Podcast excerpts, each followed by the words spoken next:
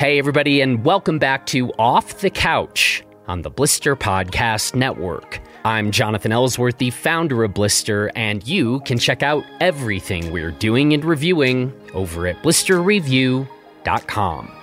Okay, recently our running editor, Matt Mitchell, sat down with Salomon athlete Logan Williams to ask about Logan's recent top 10 finish at the Black Canyon 100K. And this top 10 finish happened after Logan ruptured his Achilles last year at the Black Canyon 100. So Logan talks about what returning to the scene of the crime meant for him. He talks about his relationship with injury and how he's currently recovering from racing 62 miles through the desert. The two also talk about Logan's thoughts on running as an art form and a whole lot more. And so let's just go ahead and get to it. Logan, what's going on? Nothing much, dude. How are you?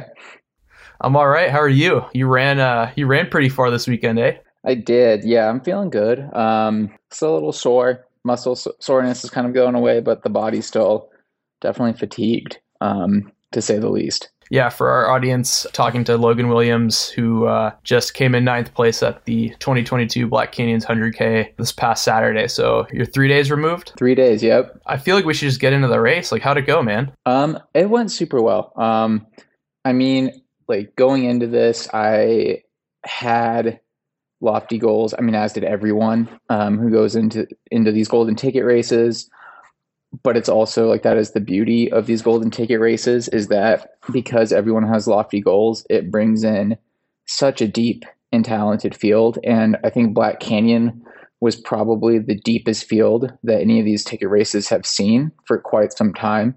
Um, we had people from Canada, Europe, and then a lot of US um, athletes just in top form down there, um, all competing for for the same thing. And like it was so hard not to keep checking the start list every day leading into the race because it felt like every day somebody's name popped up and I was like, oh shit. Like here's another guy, here's another one, here's another one.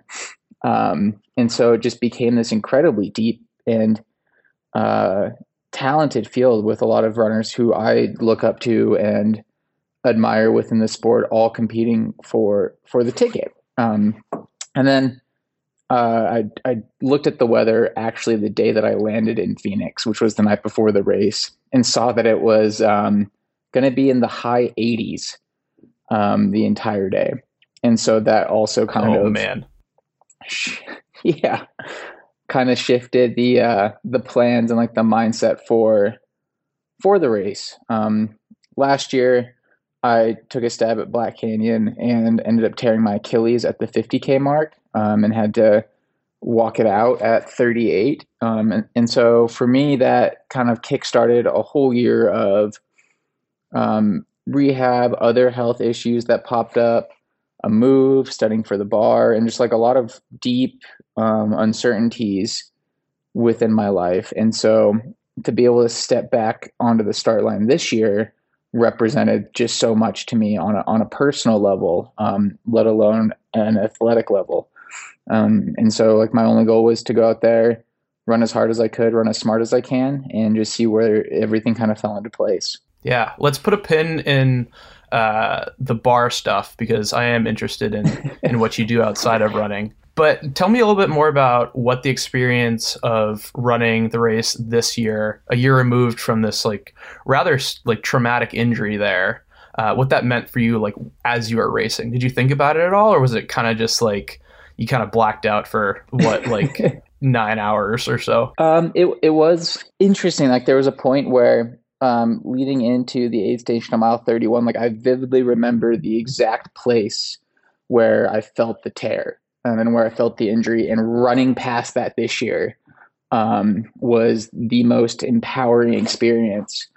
I it was just so profound that I can't really put it into words. Like it sent a shiver down my spine. Just being in a state where I was moving, feeling strong, I was keeping fluids down, I had my salt dialed, I had my nutrition dialed, and then all of a sudden I just I passed that point that I fixated on as being the, the beginning of this injury and like the cause of this injury and just thought to myself this is it. Like this is the day. Um, it's all forward from here. And like no matter what happens this is already a win in my book. Right right. Yeah man that let's let's get a little bit more into the injury and what that recovery was like just because i know that like for most runners injury is something that if you run enough and even if you're a consider yourself a low mileage runner, you're going to run into at some point. And I think talking about other people's experiences and being like open about that is like something that I I value. Um, every time I'm injured, I I hop on online message boards and try and find someone that has had a similar experience to me. And that's not always the best solution, but I think it's valuable. And yeah, I'd love to hear how you process that mentally because I do think that like injuries are such a mental beast, man, especially in our sport. Yeah, and I, like I agree with you wholeheartedly in the fact that there's such an important part in being able to talk about injuries. I know that we typically, as like, since we do a more, uh, I guess you could say, our sport is very solitary by nature, and so like we're very intrinsically focused and motivated, and so that kind of begets a lack of sharing, especially when it comes to injury. And so I, I know that a lot of people when they get injured just kind of disappear. And then all of a sudden they reappear and then they don't really discuss what happened other than like oh i was injured and now i'm back. As compared to the actual um, struggle with the injury. Um, and i know like during my injury i tried to be as vocal about it as i could just to kind of like peel back that that layer or that veil that kind of separates um, the healthy athletes from the injured athletes because i think everyone has like you said suffered an injury. And has always kind of questioned whether or not the return to sport is possible or like what that recovery process is going to look like and if you can return to sport at the capacity that you were performing at prior to the injury. And to me like my injury um, I, I, was misdiagnosed by a few few different doctors saying that i had tendon like tendinosis within the achilles because it wasn't a, a tear across the tendon it was a tear up and down the tendon. Um, so one of the doctors that I who the doctor who eventually diagnosed me is based out of Flagstaff, just an incredible human, and he diagnosed me about a month after Black Canyon, which I'd been struggling with daily pain. Doctors were telling me to keep running, doing these exercises, and like nothing got better, just kept getting worse, kept getting worse, kept getting worse. I ended up running a 50k on it a month after Black Canyon. And I remember like mile 26, it felt like all of a sudden like nothing was firing um, in my left leg or my left foot and that's when I knew something. I'm like, this is not just tendon. This is not tendinosis. Like something's truly wrong. Like I'm living in daily pain. I can't even walk. Like I, we need to address this from a specialist. And I went in, and he was like, yeah. We did like a few basic exercises, and the doc said, "Yep, it's it's a tear. Um, thankfully, it's not a tear across. It's a tear up and down the tendon. If it had been a tear across, like you definitely would need surgery." He's like, "But the blessing and the curse was that since you kept running on it, everything around it strengthened up in a way that couldn't have like really predicted or planned. But it also caused the tear to go a lot higher than it should have. So an MRI showed that it was about 10 millimeters high and two millimeters wide, which is like not it doesn't sound very big, but when you're thinking about just how small the actual tendon is, like that's a good chunk of the tendon that's just kind of torn. And like now he described it as like somebody took a razor and cut a hole in like in the tendon going up and down. right? And so you're kind of stuck with this this thought about like okay well surgery he said was off the table because i was able to run. So he's like we just now need to have this thing heal. And if i got surgery it would require snipping the tendon and then re- reattaching it which he said could be good but could also have me performing at 85% where rehab and daily preventative exercises could have me at 90%. So while I wouldn't be returning to the pre injury 100%, I could still return at a higher percentage than if I had needed surgery. And so I decided to do that. And that essentially looked like five months of exercising, icing, Advil, no running, mountain biking, countless hours on the elliptical and in like different boots to get the blood flowing because that that's kind of what the recovery came down to was making sure that I was forcing blood and nutrients into the tendon to help stimulate healing and it it took forever. I mean it, fe- it didn't take forever. It felt like it took forever. I, I just know how little like blood flow there is down there. Yeah. And just things in your feet and lower legs like take forever to get better, man. Yeah, and it, at that point too, it's like I was I was questioning so much in my life. Um, just like from the athletic perspective about like whether or not I was going to be able to return, whether or not I was even going to have a rest of the season, and of course, like as athletes and runners at whatever level, we all associate our identity in some form or some um, percentage to the activity that we do. And so to have like a major cornerstone of what I had associated my identity with for years leading up to this just suddenly ripped out from under me, kind of left me feeling like I feeling very unsure of myself. Like there was now this huge void in my life and the void was a lack of being able to have like a concrete identity in which I could like hang my hat. And I think that to me was one of the greatest takeaways from this injury was kind of like the the dealing and acknowledging where identity stems from um, outside of sport. Yeah, yeah, I think that that is where I wanted this conversation to go. I have gone through something similar in the past year with my own handful of injuries, but I'm curious, what were your takeaways from that? Like, what did you tie your identity to when you weren't running? Because that's the thing with like with calling yourself a runner. Like, it's it's tough to justify calling yourself a runner if you're not running. You know, it's very contingent on on like physical movement. How did you replace that void? So the, that's so true because we associate so much of our identity with the ability to move, um, and in movement within a, spec- a very specified form. And so for me, that struggle kind of became like I started looking at different forms of movement, whether that was swimming, whether that was biking. At the same time, like during the peak of this injury, I was finishing up law school and studying for the bar. And so I had all of these other different things going on in my life. And I had to really take a step back and understand what about running seemed to transcend all of these other things, but what, what also connected all of these other facets of my life. Because while I understood that one activity had become such a strong association to identity, what connected all of them is actually what comprised my identity. Um, because in all of these different facets of my life, I was me. I was not the runner. Um, and something, some string or strings were connecting all of them.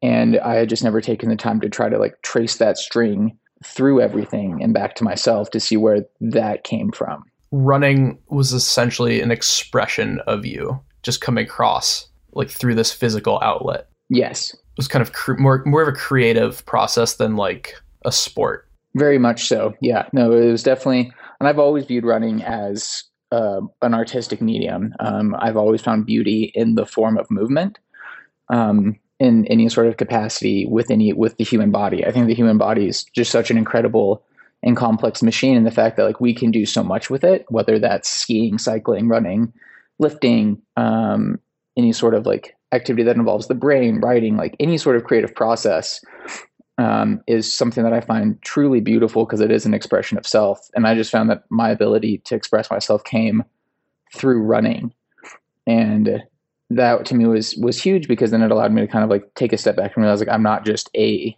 runner. Like I can express myself in other facets of my life within the same way. And the way that I approached running is the way that I can approach anything in my life.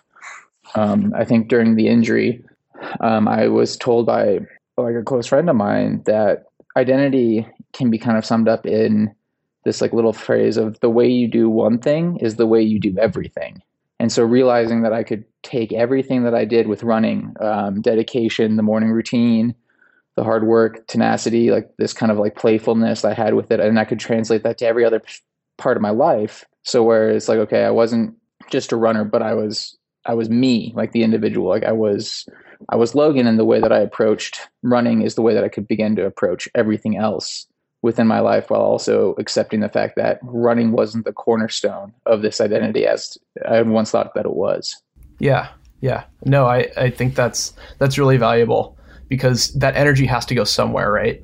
And if you're not running, it needs a different different medium to pour to be poured into. So I'm curious what what that looked like on a practical level for you on like a day to day basis. Aside from like all the PT and all that stuff, did you discover anything new that you weren't into before the injury? Um, so yes and no. Uh, like uh, this injury came, like I said, when I when I was studying for the bar, and so and like finishing up law school, so I had a very like tangible outlet for all of this, which I think was a, a blessing in disguise because I was able to give myself in, into those activities a little more than I might have if I had still had running. But I also found out that like I, I love to to journal and to write every day.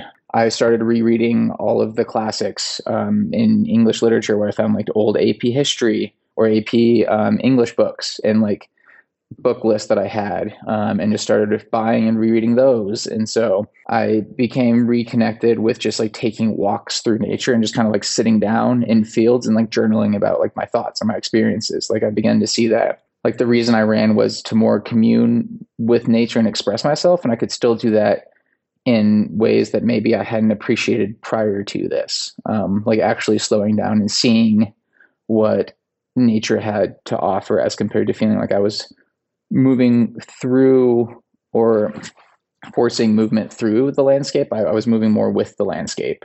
Um, so was, those yeah. were like kind of the the outlets that I kind of like gravitated towards. There's always that that argument that's lobbied at at ultra runners that you know we we're moving too fast through the landscape when we run and that we aren't able to appreciate it. And if you if you slowed down and walked you would observe a lot more. And i don't know if i where i land on that because I, I see both sides of it. Do you have an opinion? Um i think you just experience them in two different ways. And i think it comes down to just like being open to the fact that when you pursue one experience over the other you're innately cutting off the ability to perceive the other side of that experience but it, it, does kind of like it's just two totally different experiences and like one's not right one's not wrong. Um, it just comes down to like how and what you value and how you want that to be experienced when you're outside and like when you're doing your activity. And so it's comes down to more just like an awareness of the self and like what your desires are on an individual level um, for the activity or for how you want to experience the world around you. Yeah i buy into that. I, I think you nailed that. So we didn't address this at the start, but you are up in Truckee right now, and that's where you've been doing most of your training. Yep, Truckee, and then cool. also um, Reno and Auburn. Auburn for heat training. Um, been getting a lot on the way too cool in the Western States courses. I knew that for Black Canyon, my my downfall was going to be the heat. If it was my downfall, um, just because Truckee's been were leading up to Black Canyon Truckee had been consistently in the single digits to low teens when I was running in the mornings. And so there was, was really no way to prep for an 85, 87 degree day. So Auburn in the 30s and 50s was as close as I could get, as well as the sauna sessions in Truckee. And then Reno, since I worked down there some days, um, it made a lot of sense to, and the trails are dry now since we haven't had much snow.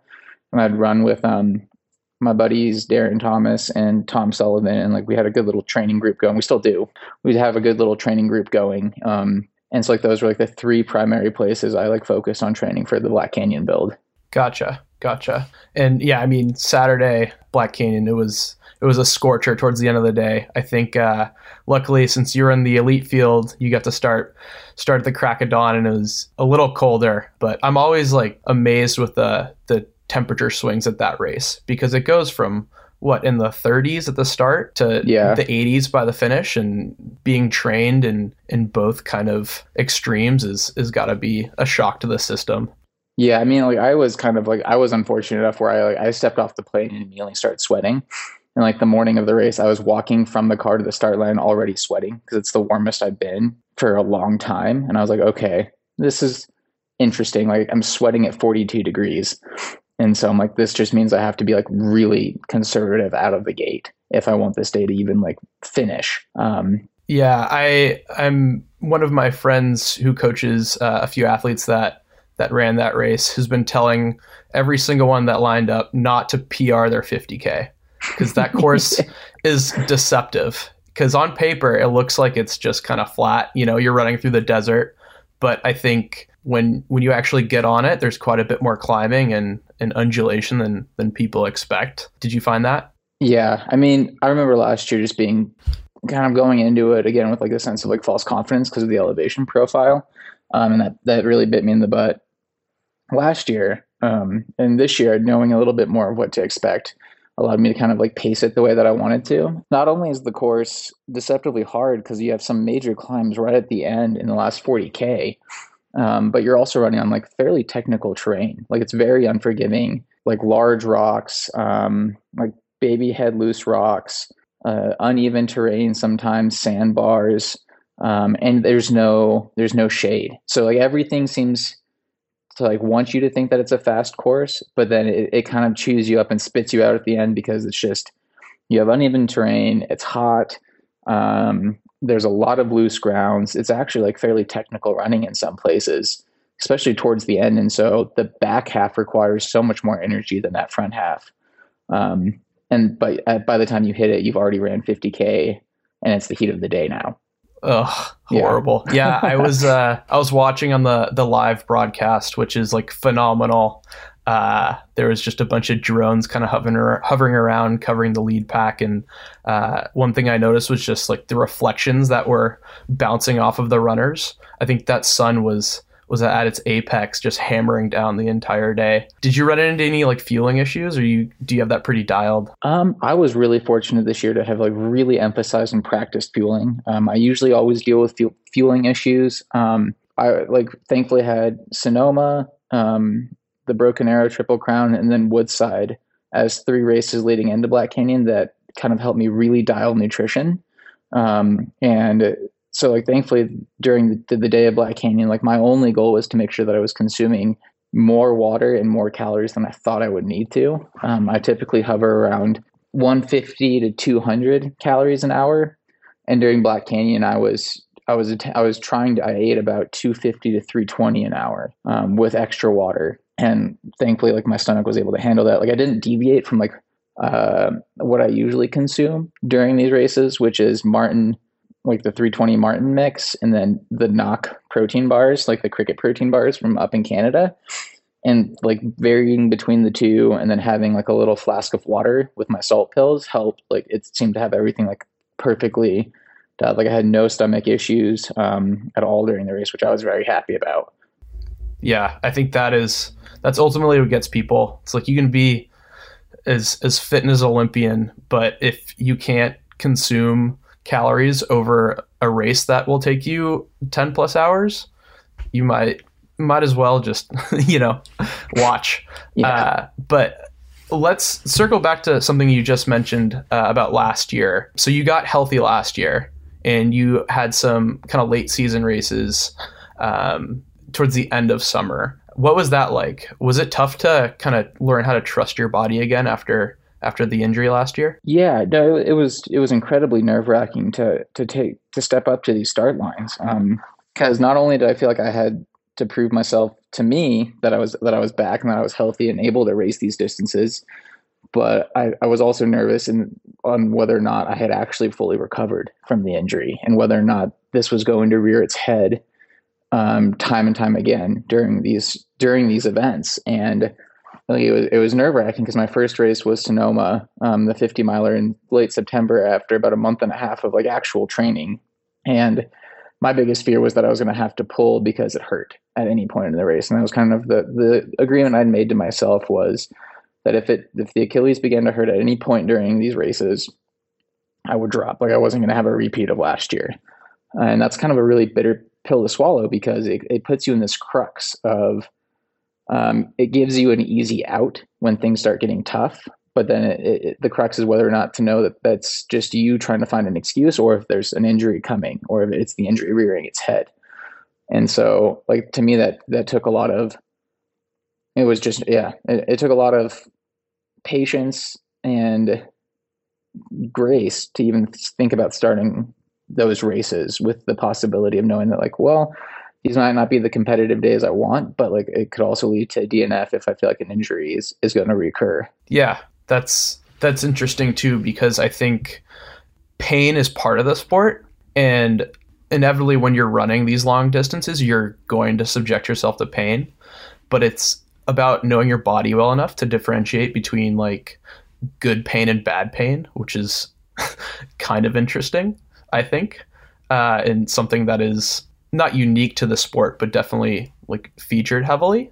And I am still trying to figure it out, but I think it comes down to like knowing your body and not punishing yourself unnecessarily, but like punishing yourself enough to to accomplish a goal. Yeah. Uh, and I also think too, like this is a sport that that is constantly like kind of like chiseled away by just like trial and error, and it's a sport that rewards maturation within athletics, which just means it rewards consistency in its own right. And I think being able to to race and having more races under the belt, you're able to have that body awareness that you're talking about, where it's like, okay, you know, you're hitting a point where it hurts, but it's not an injury hurt. It's the hurt of, oh, I've been running 40 miles consistently. Like this isn't what the body's meant to do.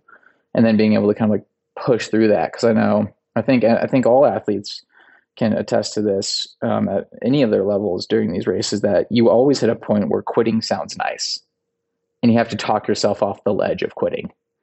Um, like I know that happened for me even this year at Black Canyon between like 40 and 42, like those miles. It was just the heat of the day, this big burly climb. I was doing that like con- that little like tiny like jog shuffle up a hill, just feeling like I was barely moving. It was hot. My whole body hurt. I'm like, this isn't like I had a moment where I was like, this isn't worth it. And for two miles, which felt like an eternity, I was having this internal dialogue with myself.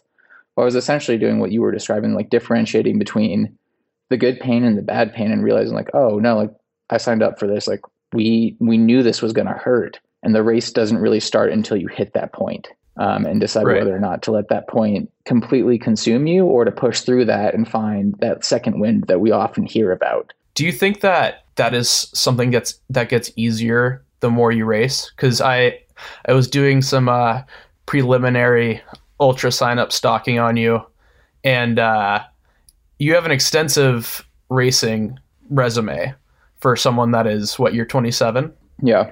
And you've only been in the sport for four years and then you've been running professionally for salomon for for two right? Yeah. Do you think that you're better able to like talk yourself through um, these low moments now than when you are say like 23 oh 100% and I, think it comes to the fact like the moments don't hurt any less I mean, in fact, I think they hurt more just because the intensity has changed. Um, and so I think uh, I think it was like Greg LeMond, a famous cyclist, said that it doesn't get things don't ever get easier; you just get faster. And because of that, the intensity at which you do it, it causes a different sort of pain. Like the pain changes, but it's still painful. Um, and then I think sometimes like when you're performing it and like when you're doing it at such a high intensity for so long, it could hurt worse because there's a lot of variables now that are on such a fine line, um, and like any sort of fluctuation um, from the on those variables can send your body and your mind into like just utter turmoil. Um, so there's less of a margin for error. I think is what I'm trying to to get at with that, and I think it's just recognizing like from those all of those races, it's recognizing that moment and knowing that that moment will pass because when you're first starting to race, you hit those moments and you have no idea what's coming up. Like you have no idea if it's going to pass. Like it just hurts, and that's all you can think about. But the more races you do, the better you can understand and recognize that moment. Be like, okay, like yes, this hurts. This might hurt worse than it has in the past, or it might hurt less. But I know that like this moment will last 30 minutes, 45 minutes, an hour, two hours. And in races that are going eight to 12 to 20 hours, like that's not a whole lot of time in the grand scheme of things. That's interesting because I think you can also apply that same mindset to injury itself. You mm-hmm. know, if let's say you have a stress fracture, you can kind of say, I will be running again. It will just take time, right? Like the only thing separating me from running is an amount of time that needs to pass for my body to heal. Hmm. And I think like working through a race in that with that same mentality um, I know it's helped me, uh, but it's for me. I like I cannot for the life of me get better at talk, talking myself out of something. Uh, so maybe I just need to race more. Uh, but uh, I think speaking of races, I, I, I do want to correct you. Uh, last year, you didn't do the broken arrow triple crown. You did the quadruple crown. do you want to go into that a little bit more? Uh, Maybe talk a little about what uh, the Broken Arrow weekend is like. Sure. Um, so the Broken Arrow is a local race held at Palisades up here in in, in Tahoe, in the Tahoe Truckee Basin. It's it's gained a lot of notoriety, and rightfully so, as like being one of the premier skyrunning events um, in the country and the world, as well as being what's now a Golden Trail National Series race for Salomon um, for the 26K. And it's three days of racing. Friday is the vertical K. Saturday is the 52K, and Sunday is the 26K and the 11K. And then there's also a kids race, I think, sometimes thrown in there. So it's kind of familiar if you're if anyone who's listening is familiar with the rut up in Montana. It's a very similar style of racing, um, and it's about five. It's a looped course, um, and each loop, which is 26k, contains about 5,000 feet of climbing and descent um, on technical terrain, uh, jeep road, like maintenance roads for the ski resort, and then um, and it's just beautiful. It's also always really hot because it's either held in June or this year was in October. Um, and it's always been like it was one of my it was the first 50k I think I ever ran, and it went terribly my first year running it. Um, it was just a lot of learning experience. Like I felt great in the first lap, didn't drink enough water, didn't consume enough calories, and then just blew up on the second lap. Um, and so it, that was a, a, learning race for me. And this year I, I was coming off the injury. Um, since it's a Salomon race, like I, I decided to like join my team um, up there, and we had a we had an incredible showing of athletes, and I kind of just wanted to treat the weekend like a celebration. So I signed up for the Triple Crown, which is doing all three days of racing. Um, so that's the VK, the 52, and then the 26K. Um, the night before the 26K, we had a we had a Salomon pizza party kind of um, at the village, and I was talking to Jeff Stern and Courtney Dauwalter, and they were both like, "Oh, no one's ever done all four races. You should do all four races." And I was like, "Oh, that could be kind of cool." They're like, "Yeah, but you have to finish under a certain time for the 26k to even start the 11k with people." I'm like, "Oh, that sounds kind of fun." And they're like, "Yeah," and Courtney was kind of like, "Yeah, and you should have a beer between." So that there's this picture of me that's kind of like getting around there now of me shotgunning a beer in my in my in the Broken Arrow race, and that was at 9 a.m. because I'd finished in the proper time and promised them that if I finished in the proper time, I was going to do the 11k and shotgun a beer before doing that.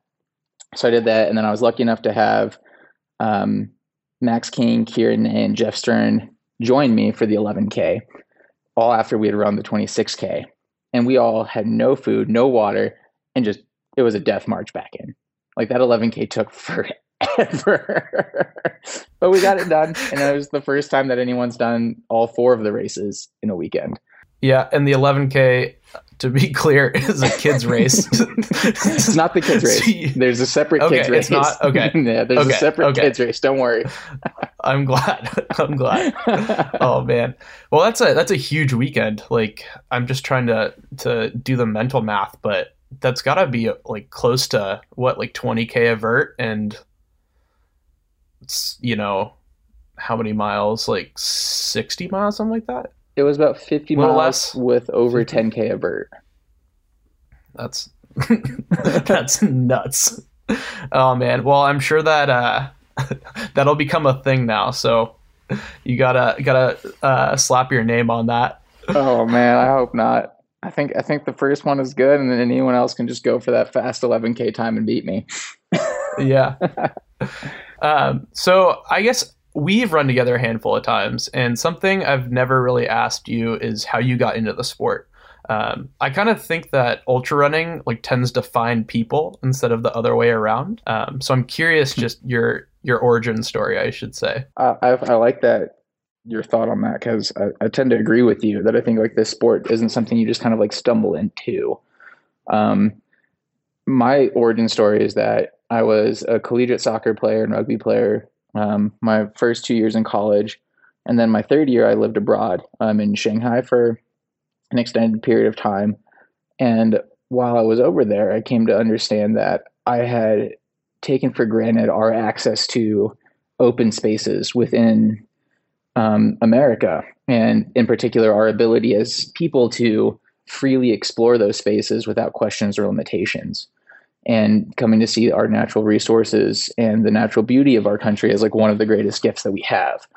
Um, and so I kind of told myself while I was living in Shanghai, this like concrete jungle and continuous days of just months on end of not seeing the sun because of the smog, like I was going to soak in and like milk every instance of being outside that I could, especially because I had moved from uh, the Lake Tahoe Basin to uh, Denver, Colorado for my undergrad degree because I wanted to be close to the outdoors.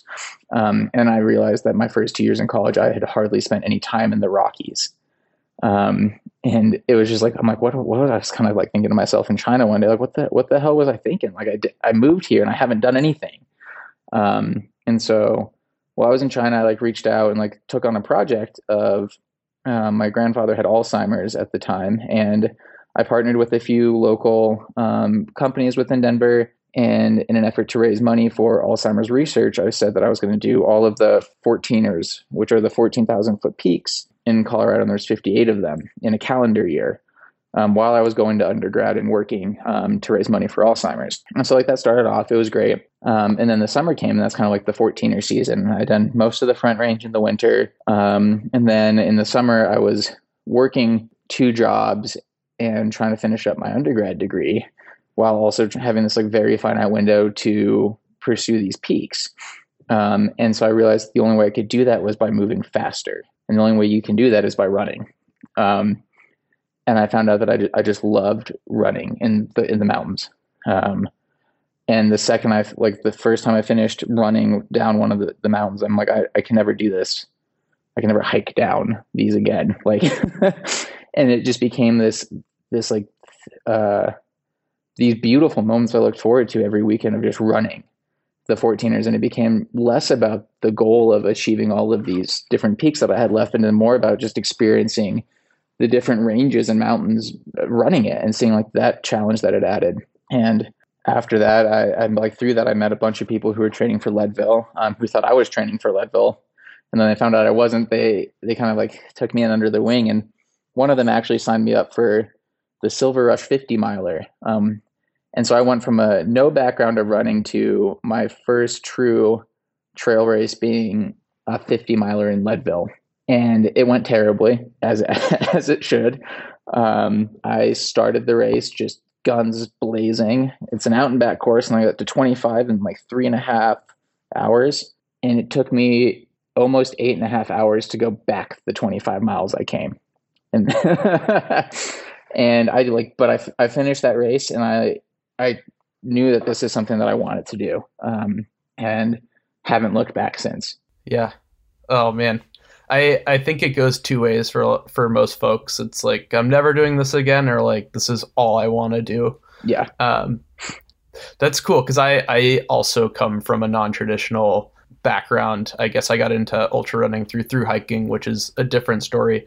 Uh, but I'm I'm curious do you think that gives you any advantages when you like toe the line with guys that have like like for instance on on Saturday there was a a guy who had a 210 marathon PR and spent like has spent, you know, his entire life running in a very like regimented fashion.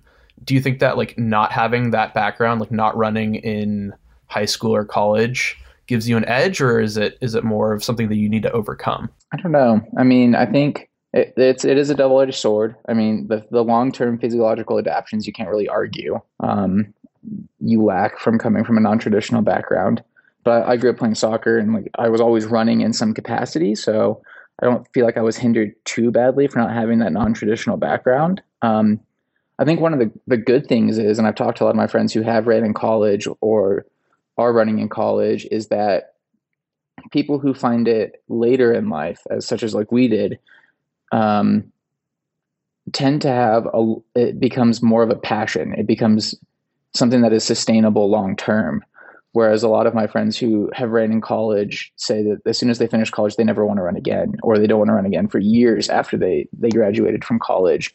And so i think it's like having this like running is still this like awe-inspiring um, activity that we're still trying to figure out as non-traditional athletes and because of that like we still can find so much joy in just like the simplest and like the smallest sorts of improvements.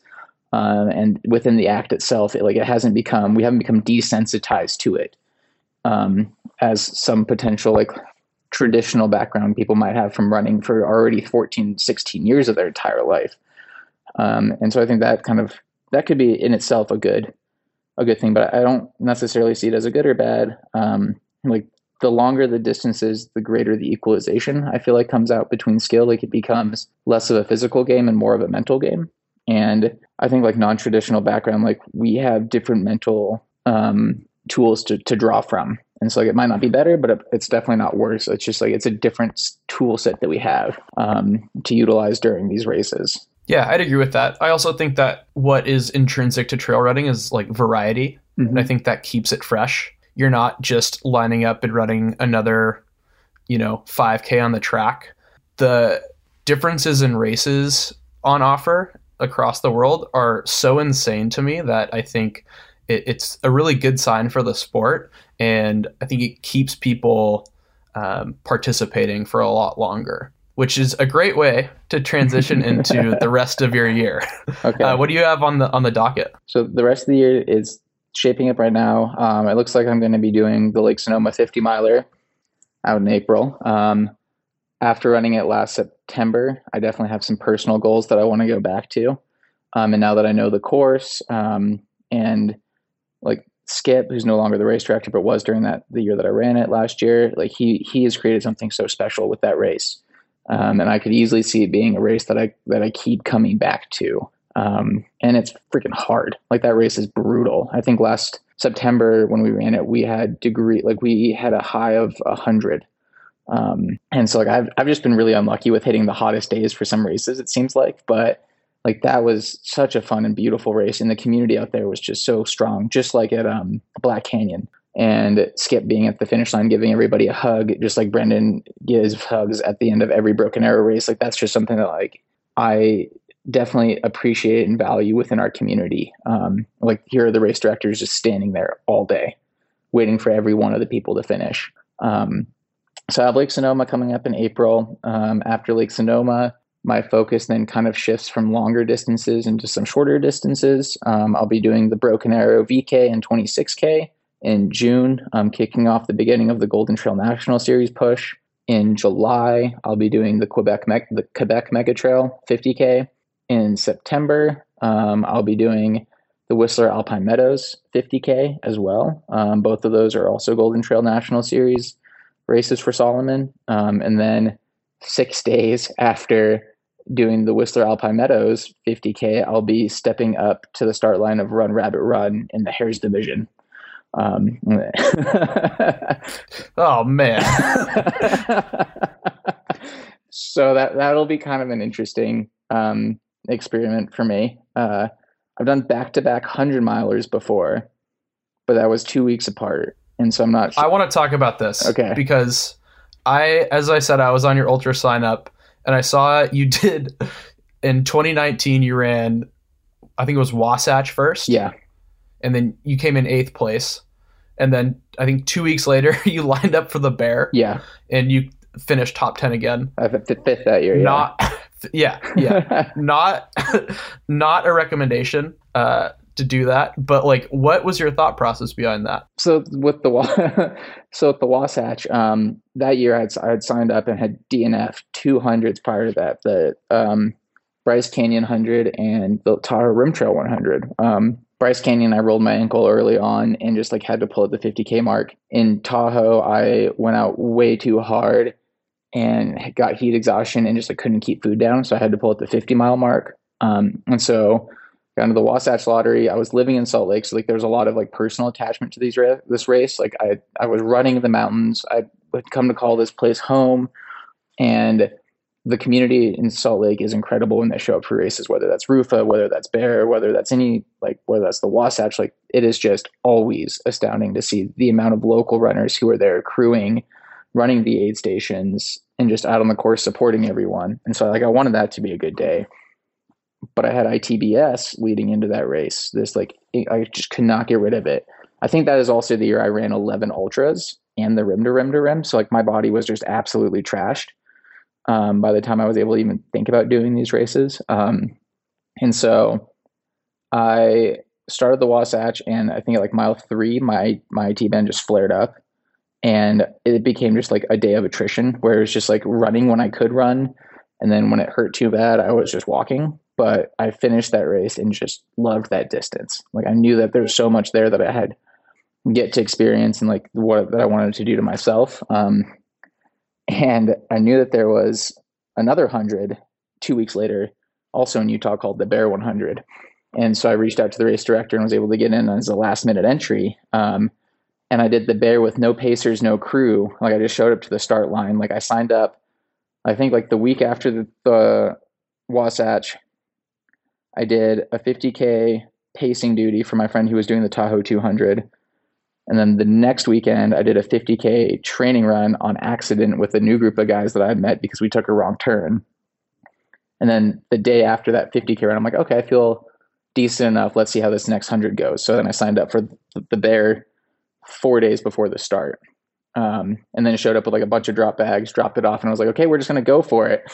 Um, and ended up like shaving off uh, a few hours from my last hundred time and just having a phenomenal day. Um, and, and it was that was the rain that was the year that we referred to as like the rain year because it just started raining horrendously in the middle of the night, and I loved it. Like that, just it was just like I just wanted a completely unique and different experience, and I wanted to prove to myself that I could run a hundred and then I could run a hundred by myself, like no pacers, no crew, nothing. That I could do this this activity in like a, a self sustaining way. And haven't done a hundred since. So Run Rabbit's actually my first hundred back, and I'm in three years, and I'm very excited about it. Um, I, I, respect uh, my favorite distances to run are the 50k and the 100 miles, um, and I respect the hell out of the 100 miles. And I've been wanting, I've been waiting until I feel like I could legitimately show show myself and show the show my yeah show myself and my abilities in that distance again um, with learning and training consistently over the years for that distance. What about those two distances appeals to you? Because they're on opposite sides of the spectrum. That's part and of it. I think if if you put like a uh, man or woman running a 50k next to someone running a 100 miler, an alien would be like they're doing two different activities.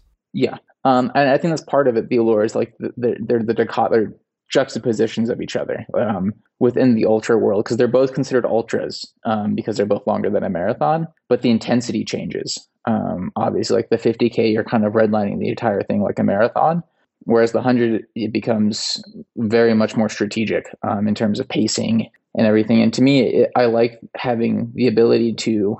I've always kind of wanted to pursue uh, a more well-rounded running background and not just being pigeonholed into being only able to race 50Ks and shorter or only able to race 100Ks and longer. Like I wanted to be able to bounce back and forth between all of these different distances and be a, be in contention.